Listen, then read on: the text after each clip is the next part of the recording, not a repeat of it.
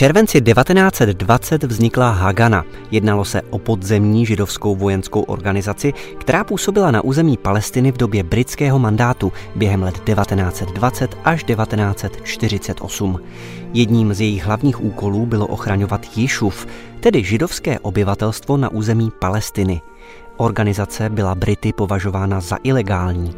Ve stejné době, tedy v červenci 1920, se stal prvním vysokým komisařem mandátu Palestina, tedy nejvyšším správním úředníkem a zástupcem britské koruny v Palestině, sionistický žid Sir Herbert Samuel. Hagana znamená v překladu z hebrejštiny obrana a byla koncipována jako obraná milice proti útokům ozbrojených arabských skupin na židovské zemědělské osady. Původně její řady tvořili hlavně zemědělci, kteří chtěli bránit své farmy a kibuci. Hagana však měla zpočátku nedostatečnou a nekvalitní výzbroj.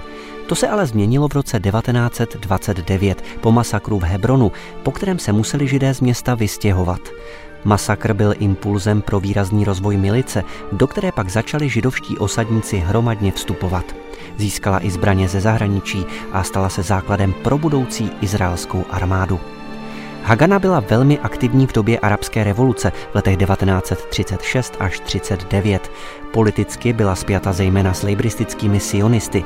V roce 1941 byly v jejím rámci vytvořeny elitní jednotky Palmach, z jejich řad vzešly i budoucí významné osobnosti Izraele, například budoucí premiér Yitzhak Rabin.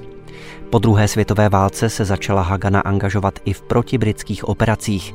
Po vzniku Izraele byly milice přetransformovány na izraelskou armádu, která je dodnes považována za jednu z nejefektivnějších armád na světě.